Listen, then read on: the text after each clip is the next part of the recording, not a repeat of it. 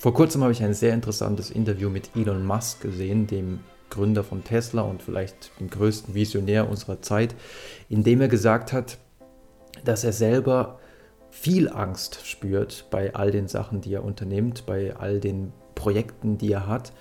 Und er spürt die Angst eigentlich viel stärker, als er sie spüren wollen würde. Aber trotzdem lässt er sich von der Angst nicht zurückhalten, weil er der Meinung ist, das, was er tut, es wert ist, die Angst zu ertragen. Und als ich das gesehen habe, habe ich mir gedacht, man könnte die Kernaussage der sogenannten Akzeptanz- und Commitment-Therapie, also einer der momentan sehr einflussreichen und immer stärker kommenden Therapieformen, man könnte die Kernaussage dieser Therapieform nicht besser zusammenfassen. Denn während man in der KVT, in der kognitiven Verhaltenstherapie, versucht, die in Bezug auf die Ängste vorherrschenden dysfunktionalen Gedanken, zum Beispiel wenn man jetzt Flugangst hat, zu denken, ja, Flugzeuge sind jetzt relativ gefährlich. Ich habe es schon oft genug im Fernsehen gesehen, dass äh, Flugzeuge abgestürzt sind. Daran würde man dann arbeiten in der kognitiven Verhaltenstherapie, einfach zum Beispiel, indem man Statistiken vorlegt, wonach eben Flugzeuge viel sicherer sind als zum Beispiel Autos. In der Akzeptanz- und Commitment-Therapie versucht man dagegen nicht so stark die Angst und die dazugehörigen Gedanken zu bekämpfen, sondern wie der Titel schon sagt, geht es darum, das erstmal zu akzeptieren, zu akzeptieren, dass dieser Gedanke da ist, ihn aber nicht allzu stark zu bekämpfen, sondern stattdessen zu sagen, ich habe so große Ziele, die es wert sind, die Angst zu ertragen. Also ich würde dann ins Flugzeug einsteigen, um zum Beispiel zu dem Ort zu gelangen, wo mein Traumjob ist oder um vielleicht zu meiner Traumfrau zu gelangen. Die Quintessenz der Akzeptanz- und Commitment-Therapie könnte man also folgendermaßen darstellen. Was soll ich tun, wenn ich mich ängstlich oder depressiv fühle? Die Antwort darauf lautet, tue etwas Bedeutungsvolles. Und ich kann mich sehr gut mit der Akzeptanz- und Commitment-Therapie, also Akzeptanz haben wir gerade schon angesprochen, es geht darum, dass man die Gedanken und die Emotionen nicht bekämpft, sondern sie ein Stück weit wirklich akzeptiert. Aber Commitment heißt übersetzt so viel wie Engagement. Ich muss also etwas mit Leidenschaft verfolgen. Und ich kann mich wirklich sehr gut damit identifizieren, weil bei mir war es auch so, hier zum Beispiel vor einer Kamera zu stehen, ist für mich früher also der absolute Horror gewesen. Mittlerweile, je häufiger man es macht, also die Habituation funktioniert auf jeden Fall auch ganz gut. Je häufiger man es macht, desto weniger angsteinflößend wird es mit der Zeit. Aber der Grund, warum ich letzten Endes überhaupt diesen Schritt gemacht habe, war, weil ich dachte, das Ziel, euch zum Beispiel jetzt so etwas zu erzählen, faszinierende wissenschaftliche Erkenntnisse nach außen zu tragen, das dachte ich mir immer, das ist es wert, dass ich ähm, diese Ängste, die ich damals, also diese starken Ängste, die ich damals hatte, ähm, auch aushalten kann. Und letzten Endes ist es doch wirklich so, wenn der Einsatz groß genug ist, dann sind wir bereit, fast alles zu tun. Also wenn ihr jetzt zum Beispiel an die Ängste denkt, die ihr so habt, ähm, und man würde euch sagen, ja, wenn du jetzt aber dich deine Angst nicht stellst, also wenn man jetzt zu mir sagen würde, ich müsste äh, eine Rede aus dem Stegreif an die ganze Welt halten und alle Kameras werden auf mich gerichtet, würde ich sofort sagen, nee, auf keinen Fall.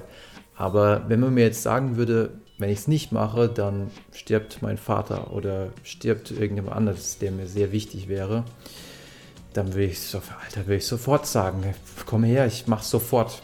Ja, also wenn der Einsatz groß genug ist, dann sind wir auf jeden Fall bereit, auch uns unseren größten Ängsten zu stellen. Und dass das alles nicht nur graue Theorie ist, sondern dass die Akzeptanz- und Commitment-Therapie bei der Behandlung von Ängsten wirklich ganz gut funktioniert, konnte man mittlerweile in vielen Studien zeigen. Eine davon ist eine sehr einflussreiche Studie von Arch und Kollegen aus dem Jahr 2012, in der man die Akzeptanz- und Commitment-Therapie verglichen hat mit dem Goldstandard, nämlich der kognitiven Verhaltenstherapie.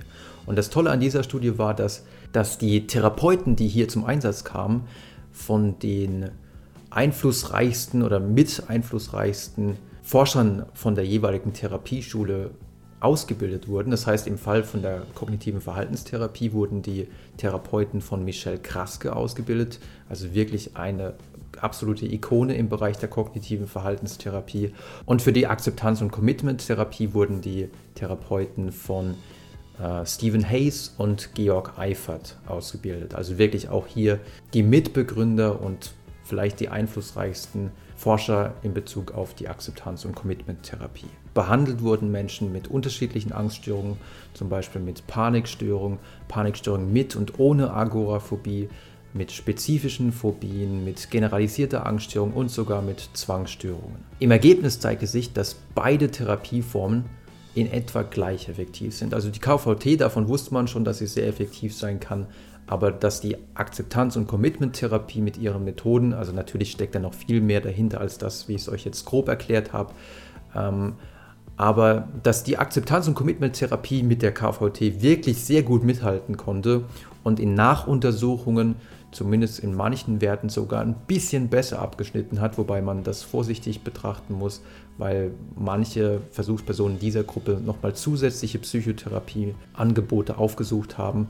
Dass aber die Akzeptanz- und Commitment-Therapie wirklich genauso gut, vielleicht sogar wie gesagt ein bisschen besser war, hat die Forschungswelt schon sehr beeindruckt.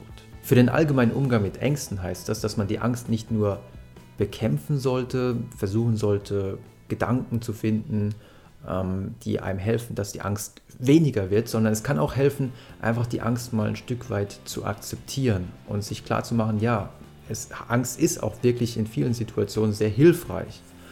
Und ähm, ohne Angst, ohne Stress wäre das Leben auch wirklich ziemlich langweilig. Also gucke ich mir lieber ein langweiligen Film an, wo nichts passiert. Oder gucke ich mir lieber einen Film an, in dem es auch mal ein bisschen gefährlicher wird. Und beim eigenen Leben ist es doch auch so, wenn wir nur zu Hause im Bett sitzen und nichts machen, ist es doch auch langweilig. Deswegen nicht immer nur darauf gucken, die Gefühle irgendwie unbedingt loszuwerden oder sie zu bekämpfen, sondern auch sie manchmal sogar ein bisschen zu wertschätzen oder sie zumindest zu akzeptieren. Auf der anderen Seite, und jetzt kommen wir wieder zum Commitment-Teil, ist es wichtig oder zeigen die vielen Studien zur Akzeptanz- und Commitment-Therapie, wie wichtig es ist, leidenschaftlich Ziele im Leben zu verfolgen. Das kann für jeden was Unterschiedliches sein. Für manche ist es die Familie, für andere ist es die Selbstverwirklichung in der Arbeit, für wieder andere ist es ein achtsames Leben, ein Leben in Einklang mit der Natur. Wenn wir diese für uns großen Ziele verfolgen, sind wir auch bereit, manchmal Situationen, die sehr stressreich sind oder Angst erzeugen, zu überstehen, weil es die Sache einfach wert ist. Ich hoffe, ihr fandet es interessant und vielleicht auch ein bisschen hilfreich. Und wenn ihr wollt, sehen wir uns beim nächsten Mal.